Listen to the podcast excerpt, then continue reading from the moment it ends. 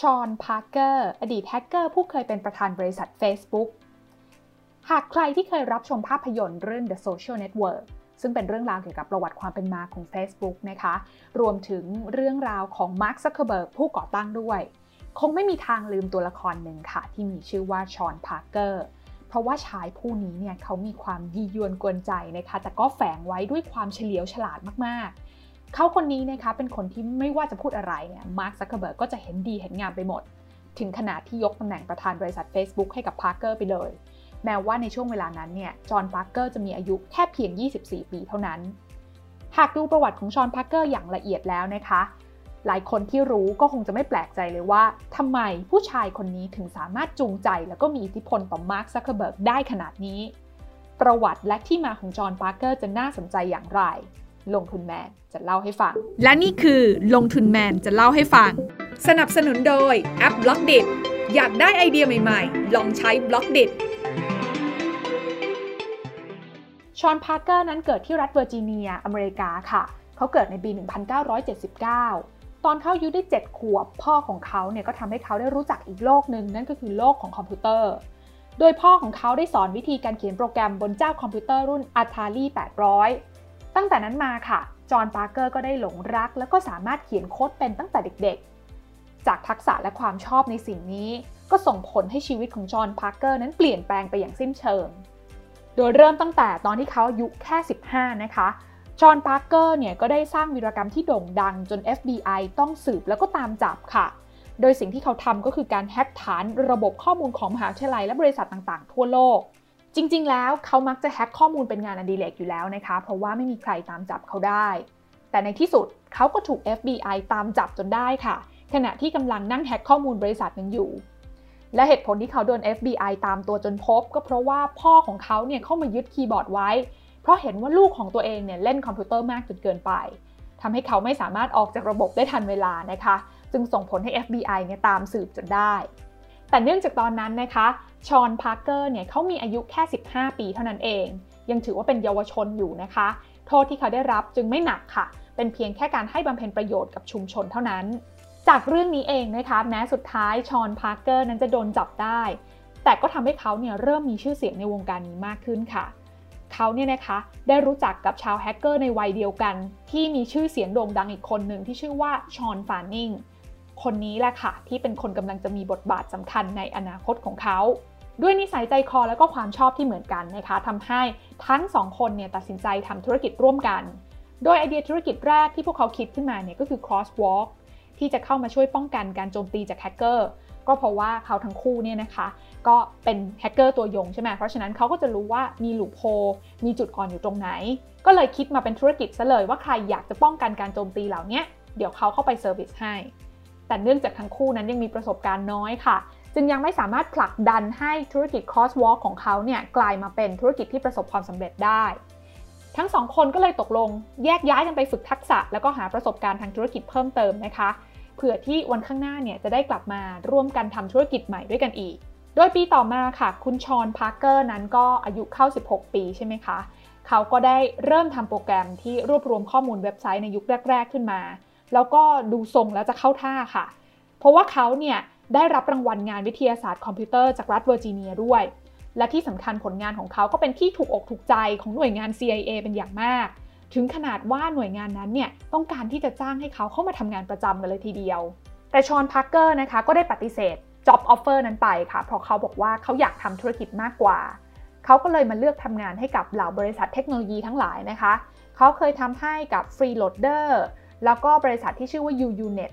ตอนนั้นเนี่ยบริษัทนั้นเป็นผู้บุกเบิกการให้บริการทางอินเทอร์เน็ตเลยทีเดียว และในปีสุดท้ายของการเรียนระดับมปลายของเขาเนี่ยนะคะ ก็ต้องบอกว่าคุณฌอนพาร์เกอร์ไม่ธรรมดาค่ะ เพราะว่าเขาสามารถทำเงินด้วยตัวเองเนี่ยได้ถึง2ล้าน5แสนบาท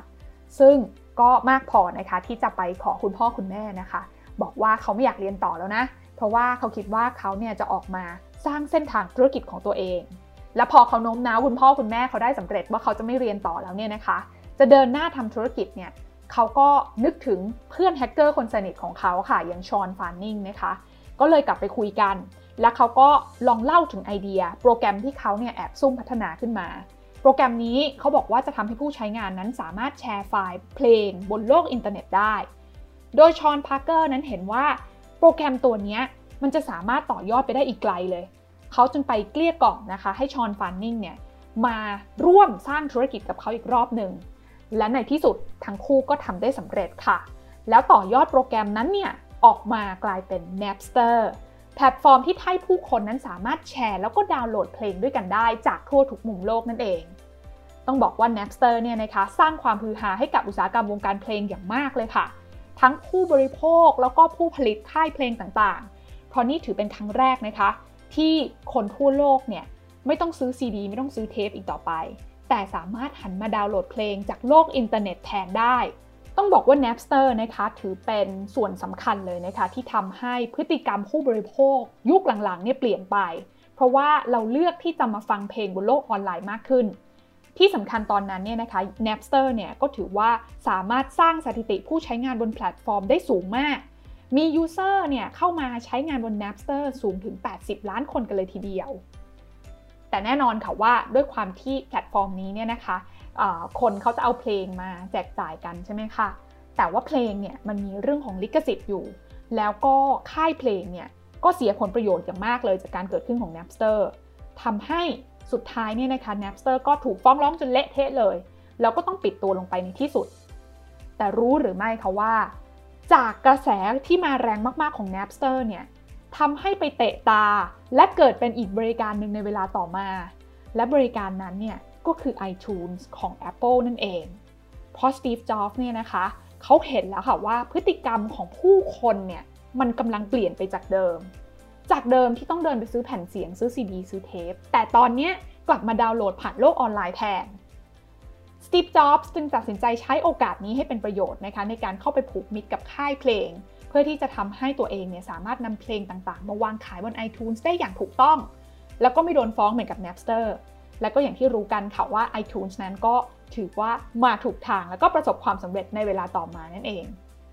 เรื่องนี้นะคะก็ทำให้ชอนพาร์เกอร์เนี่ยโหหงุดหงิดแล้วก็ไม่พอใจอย่างมาก แต่ว่าตัวเองก็ทำอะไรไม่ได้อยู่ดี จึงตัดสินใจคิดหาธุรกิจตัวใหม่ขึ้นมาค่ะ โดยเขาเนี่ยใช้ประสบการณ์ที่ได้เรียนรู้จากธุรกิจก่อนๆที่เขาทำไป ทั้งเรื่องของการเงินเรื่องของกฎหมายต่างๆ รวมไปถึงเขาก็บิ้วความเป็นผู้ประกอบการในตัวเองได้มากขึ้นนะคะ และแล้วเนี่ยเขาก็ได้ไอเดียใหม่ค่ะ ชื่อว่า Plazo Plazo เนี่ยเป็นบริการที่มาช่วยเหลือสำหรับการขยายกลุ่มผู้ใช้งานบนเครือข่ายสังคมออนไลน์ แล้ว Plazo นี่เองล่ะค่ะที่มีส่วนช่วยทำให้ LinkedIn และ Facebook ประสบความสำเร็จในเวลาต่อมา เมื่อธุรกิจเริ่มดำเนินไปได้ดีเนี่ยนะคะ ก็ต้องบอกว่าชอนพาร์เกอร์เขาก็ย่ามใจไปนิดนึงนะคะ ละเลยการทำงานทำให้สุดท้ายเนี่ยเขาก็โดนเพื่อนๆที่ร่วมก่อตั้งกันมาเนี่ยไล่ออกจากบริษัทนะคะ และแล้วในช่วงหลังจากนี้เองค่ะ ก็ต้องบอกว่าเป็นอีกหนึ่งจุดเปลี่ยนที่สำคัญของเขาเพราะว่าเขาเนี่ยได้รู้จักกับเว็บไซต์ที่ตอนนั้นกำลังเริ่มเป็นกระแสใหม่ๆ ที่ชื่อว่า Facebook นั่นเอง เขาทดลองเล่นนะคะแล้วก็พบว่าโซเชียลมีเดียตัวเนี้ย ทำให้ตัวเขาเนี่ยโหติดงอมแงมเลย จึงรีบหาช่องทางติดต่อไปถึง Mark Zuckerberg เพื่อที่จะพูดคุยนะคะ สานความสัมพันธ์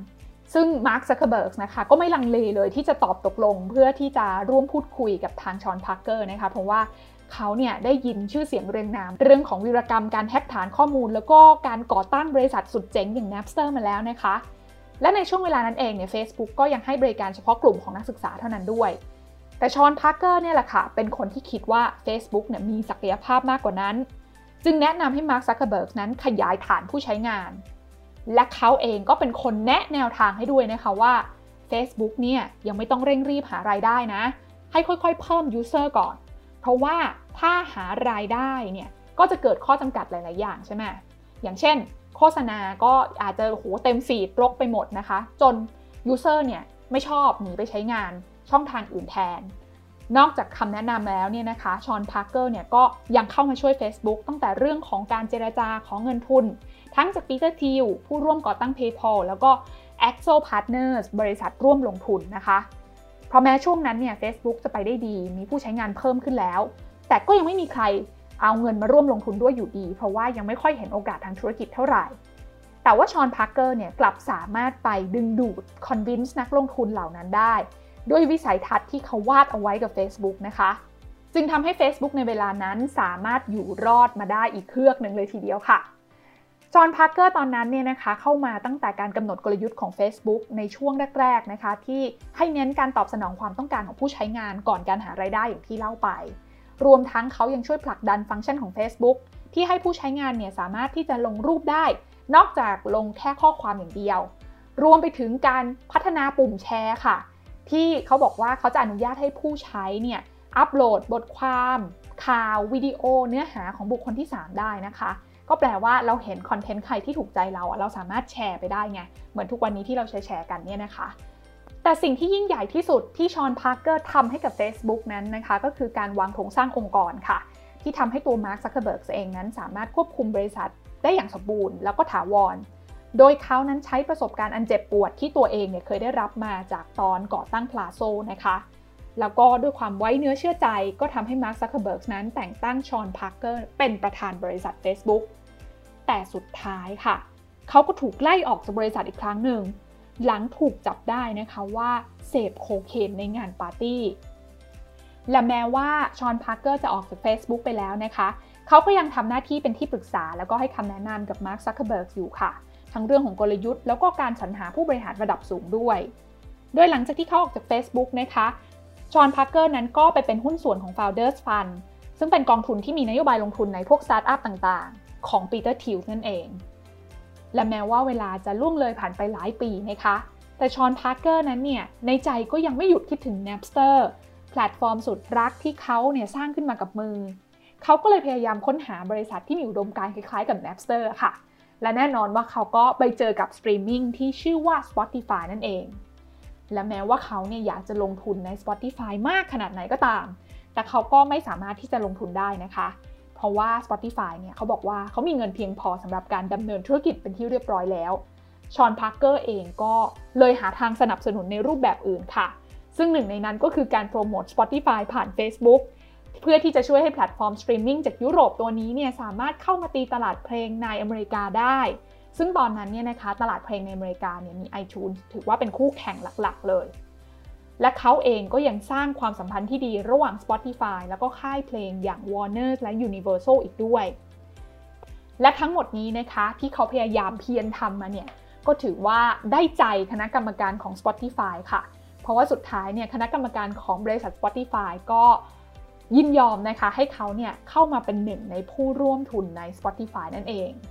และด้วยความที่ชื่นชอบทั้งเทคโนโลยีและก็ธุรกิจ รวมไปถึงหลงใหลในความท้าทายนะคะทำให้ชีวิตหลังจากนั้นเนี่ย Sean Parker ก็ยังโลดแล่นอยู่ในวงการนี้ค่ะ เขาเป็นทั้งผู้ประกอบการแล้วก็นักลงทุนที่พยายามมองหากิจการเจ๋งๆมาลงทุนนะคะ ปัจจุบันเนี่ยเขามีมูลค่าทรัพย์สินอยู่ที่ 90,000 ล้านบาท นี่แหละค่ะ คือเส้นทางชีวิตของ Sean Parker อดีตแฮกเกอร์ซึ่งเป็นส่วนหนึ่ง และเป็นเบื้องหลังความสำเร็จที่สำคัญของ Facebook ที่ตอนนี้กลายเป็นบริษัทที่มีมูลค่ามากที่สุดอันดับ 6 ของโลกไปแล้ว นั่นเอง กดติดตามลงทุนแมนพอดแคสต์ได้ทุกช่องทาง ทั้ง Spotify, SoundCloud, Apple Podcast, Podbean และ b l o k d i t